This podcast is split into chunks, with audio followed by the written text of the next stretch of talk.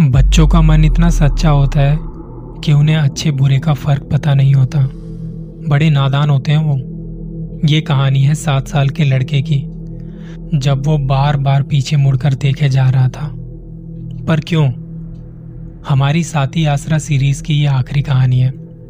साल 2001 में, जब मेरी बहन की शादी हुई थी और उसे गाँव गए हुए कुछ महीने हुए थे, और अब जैसे कि हर गाँव में मेला लगता है तो उनके गाँव में भी हर बार की तरह मेला लगा हुआ था और उस दौरान कुल देवी या कुल देवताओं की पूजा की जाती है। गाँव गाँव में जगराता का माहौल होता है। भजन कीर्तन गाए जाते हैं और भगवान की पूजा की जाती है। तब उस दिन भी आसपास के कुछ गाँव के लोग भजन सुनने आए हुए थे। जिनके साथ ये हादसा हुआ था, वो चार पाँच लोग थे और उनके साथ एक सात साल का छोटा लड़का भी था।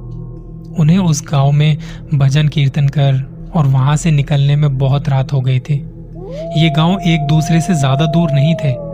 लोग यहाँ चलकर या साइकिल से आए जाया करते थे।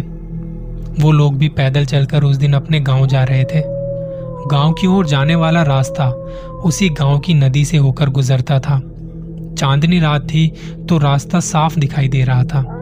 जब ये लोग बात करते करते जा रहे थे तो वो छोटा लड़का बार बार पीछे मुड़कर देखे जा रहा था। लेकिन उनमें से किसी ने भी इस बात को नोटिस नहीं किया और तभी उन्हें पीछे से घुंघरों की आवाज़ सुनाई दी। वो सब अपनी जगह पर ही रुक गए। अब वो चार पाँच लोग थे तो उन्हें वो आवाज़ सुन के ज़्यादा डर नहीं लगा। लेकिन फिर भी उन्होंने पीछे मुड़कर देखा। उनके पीछे रास्ते के किनारे एक औरत खड़ी थी। उन्होंने उस औरत से पूछा कि, इतनी रात को तुम यहाँ अकेले क्यों खड़ी हो? तो उस औरत ने जवाब दिया कि उसे अपने गाँव जाना है, पर उसे अकेले आगे जाने से डर लग रहा है। और तब उन लोगों को उस औरत के जवाब से कुछ शक नहीं हुआ।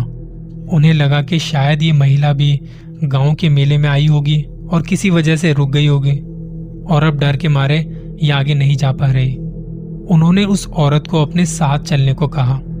और वो भी उनके पीछे पीछे साथ साथ पैदल चलते हुए जाने लगे।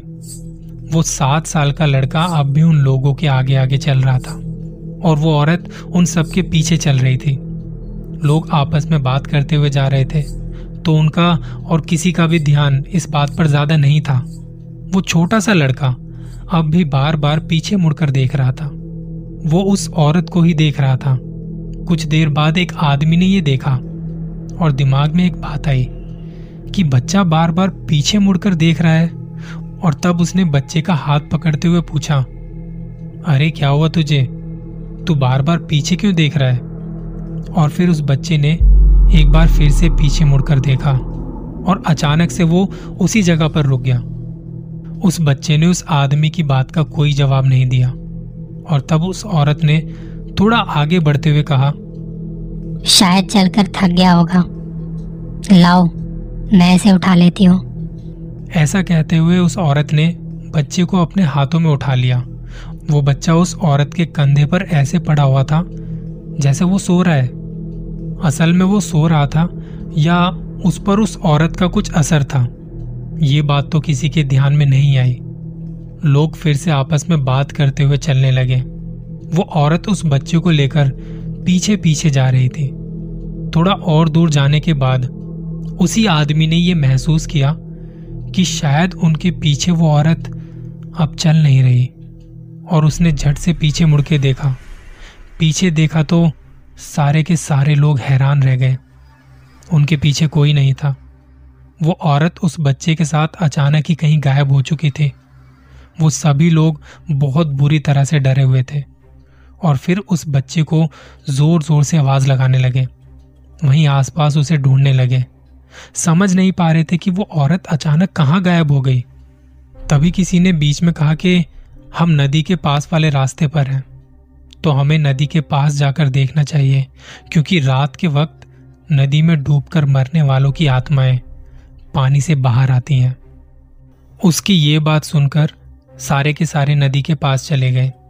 जब वो वहाँ पहुँचे, तब वो बच्चा वहीं नदी के बाहर एक किनारे पर पड़ा हुआ था और एक सफ़ेद परछाई नदी के बीचों बीच बीचों बीच उतर रही थी। वो धीरे धीरे नदी के अंदर जा रही थी। उन्हें पता नहीं कि वो बच्चा कैसे बच गया। वो लोग जल्दी से उसे उठाकर वहाँ से निकल गए। जब उस बच्चे को होश आया तो उसने बताया जब वो उनके साथ साथ चल रहा था तो उसने उस औरत को पानी से बाहर निकलते हुए देखा था और वो औरत उसे बार बार इशारा करते हुए अपने पास बुला रही थी। इसलिए वो लड़का बार बार पीछे मुड़कर देख रहा था। लोगों का मानना था कि साती आसरा या सात अप्सराओं ने उस बच्चे की जान बचाई है और इसलिए वो आत्मा बच्चे को पानी के अंदर नहीं ले जा सकी। कुछ दिनों बाद उस आदमी ने जहाँ वो घटना हुई थी वहीं के गाँव के लोगों से इस घटना के बारे में बात की तो उसे पता चला कि उस औरत की उस नदी में डूबकर मौत हो गई थी। एक दोपहर वो औरत नदी के पास कपड़े धोने चली गई थी। वहाँ गाँव की कुछ और औरतें भी कपड़े धो रही थी और उनका कहना था कि मरने वाली औरत एक पत्थर पर उसका पैर फिसला था और वो कपड़े धोते धोते गिर पड़ी और वो अचानक से पानी के अंदर चली गई। जैसे किसी ने उसे पानी के अंदर खींच लिया हो।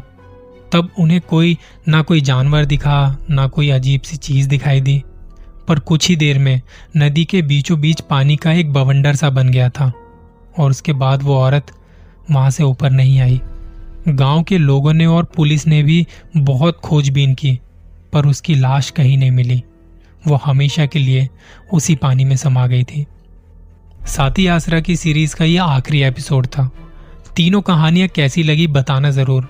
और कमेंट्स करके बताइएगा, क्या आपने साथी आसरा के बारे में पहले सुना था? या ऐसी कोई प्रथा जो आप जानते हो?